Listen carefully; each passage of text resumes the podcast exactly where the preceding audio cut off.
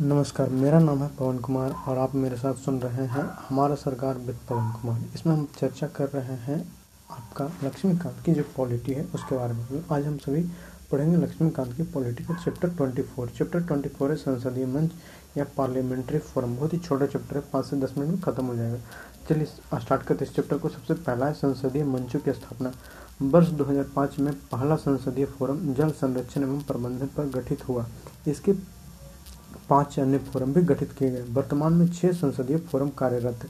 पहला, जल संरक्षण एवं प्रबंधन पर संसदीय फोरम 2005 दूसरा, युवाओं पर संसदीय फोरम 2006 तीसरा, बच्चों पर संसदीय फोरम 2006 और चौथा, जनसंख्या एवं जन स्वास्थ्य पर संसदीय फोरम 2008 पांचवा है जो आपका भूमंडलीय उष्णता एवं जलवायु परिवर्तन पर संसदीय फोरम 2008 छठा है आपका आपदा प्रबंधन एवं संसदीय फोरम 2011 फोरमों या मंचों का उद्देश्य क्या है, उसके बारे में जानते हैं, है ना?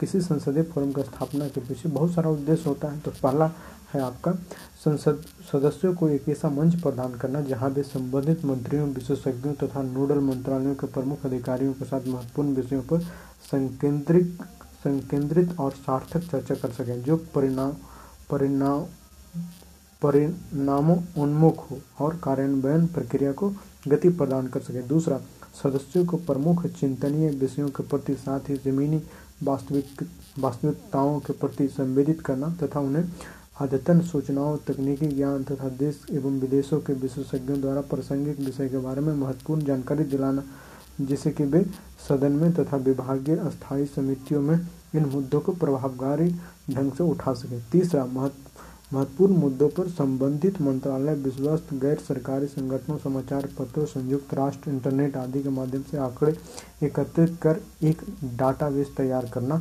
और उन्हें सदस्यों के बीच वितरित करना जिससे तथा अधिकारियों एवं विशेषज्ञों से स्पष्टीकरण प्राप्त करें।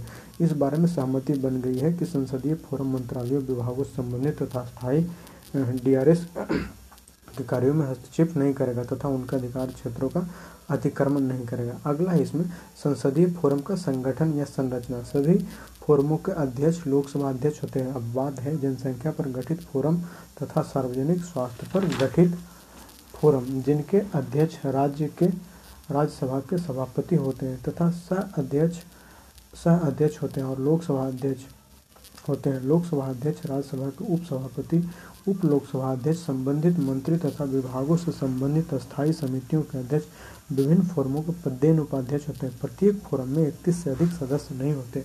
अध्यक्ष तथा पदेन उपाध्यक्षों को छोड़कर, जिसमें लोकसभा से अधिकतम इक्कीस तथा राज्यसभा से अधिकतम दस सदस्य होते हैं, इन फोरमों के सदस्य अध्यक्ष और उपाध्यक्ष को छोड़कर लोकसभा अध्यक्ष या सभापति द्वारा नामित किए जाते हैं, जिनमें राजनीतिक दलों, समूहों अथवा उनके द्वारा नामित सदस्य शामिल रहते हैं, जिनका संबंधित विषय में विशेष ज्ञान अथवा अभिरुचि हो। सदस्यों का कार्यकाल उनके अपने सदन में सदस्यता के साथ जुड़ा होता है। कोई सदस्य लोकसभा अध्यक्ष या सभापति को लिखित रूप में अपना त्यागपत्र दे सकता है। फोरम का सदस्य सदस्यों में से एक को सदस्य संयोजक नियुक्त करता है, जो कि नियमित रूप से स्वीकृत कार्यक्रमों, बैठकों का संचालन या अध्यक्ष के परामर्श लेकर करता है। फोरम की बैठकें चालू सत्र में समय समय पर आयोजित होती रहती है।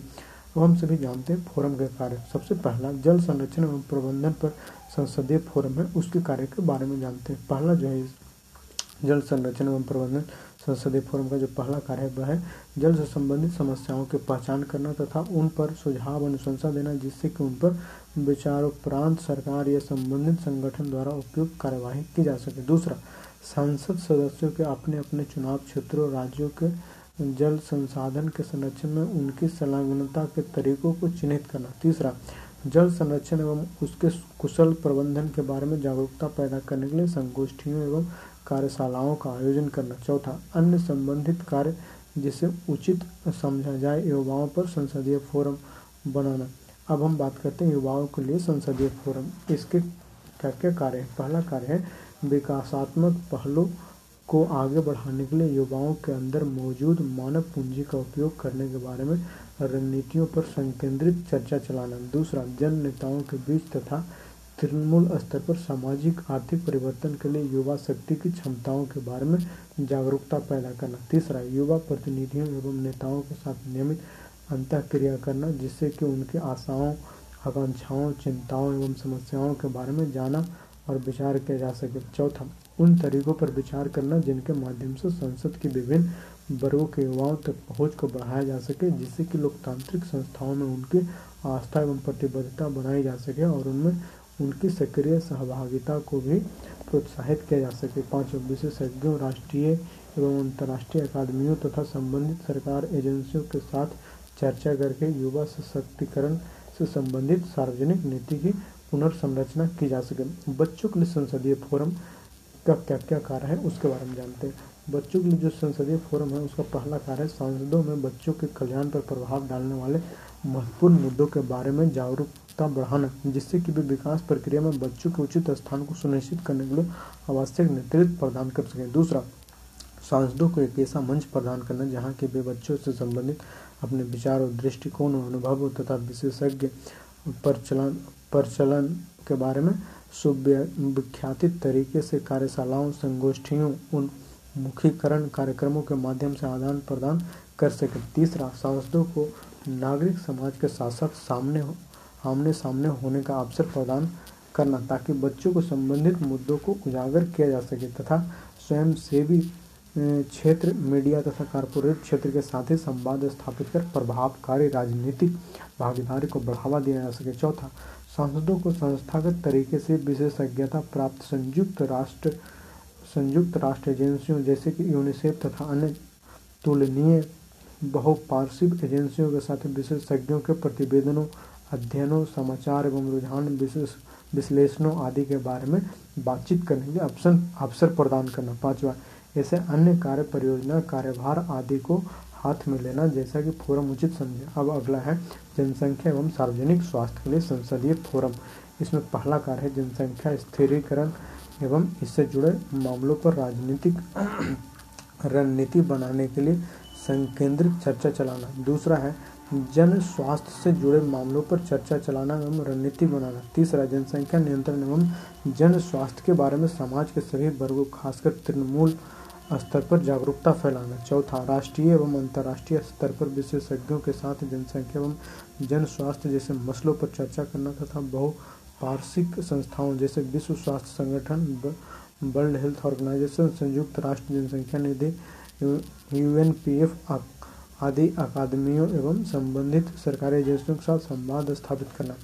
अगला है इसमें हमारा भूमंडलीय उष्णता एवं जलवायु परिवर्तन पर संसदीय फोरम। जानते हैं इसके कार्य। पहला कार्य, भूमंडलीय उष्णता एवं जलवायु परिवर्तन से संबंधित समस्याओं को चिन्हित करना तथा सरकार या संबंधित संगठन के स्तर पर भूमंडलीय उष्णता को कम करने के लिए की जाने वाली कार्रवाइयों के बारे में राय देना या अनुशंसा करना। दूसरा, उन तरीकों को चिन्हित करना जिनके द्वारा सांसदों को राष्ट्रीय, अंतर्राष्ट्रीय स्तर के उन विशेषज्ञ, विशेषज्ञताओं के साथ संवाद स्थापित कराया जा सके जो कि भूमंडलीय उष्णता एवं जलवायु परिवर्तन पर कार्य कर रहे हैं। साथ ही भूमंडलीय उष्णता के न्यूनीकरण से संबंधित नई प्रौद्योगिकी को विकसित देने के लिए भी कार्य कर रहे हैं।